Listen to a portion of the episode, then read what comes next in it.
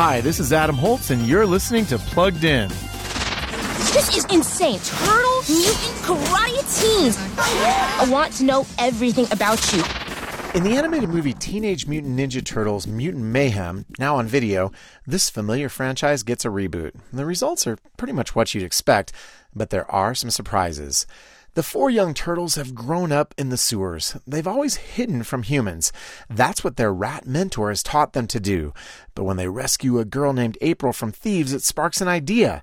Maybe, if they're heroes, they can earn the humans' admiration. The Ninja Turtles reboot features mayhem and jokes galore, and some nice messages about heroism. But there's also quite a bit of mild profanity and some scenes that feel really dark, so we're giving it a 3 out of 5 for family friendliness. Read the full review at pluggedin.com slash radio. I'm Adam Holz for Focus on the Family's Plugged In.